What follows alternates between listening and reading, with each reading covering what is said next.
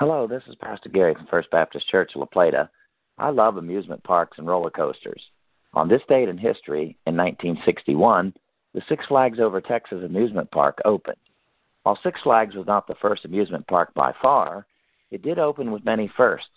The first log flume, first mine ride, first parachute drop, first river rapids ride, first looping coaster, and first one price admission ticket.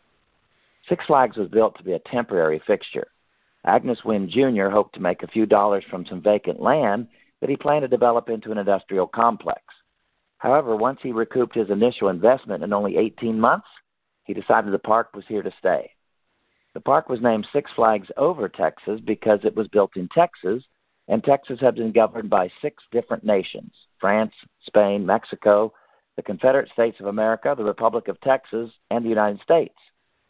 The original name was Texas Under Six Flags, but we Texas don't like Texas to be under anything. I really like Six Flags one price admission concept. It reminds me of heaven. The one price is the blood of Christ. While admission is free to us, we can only access heaven one way by grace alone, through faith alone, in Christ alone.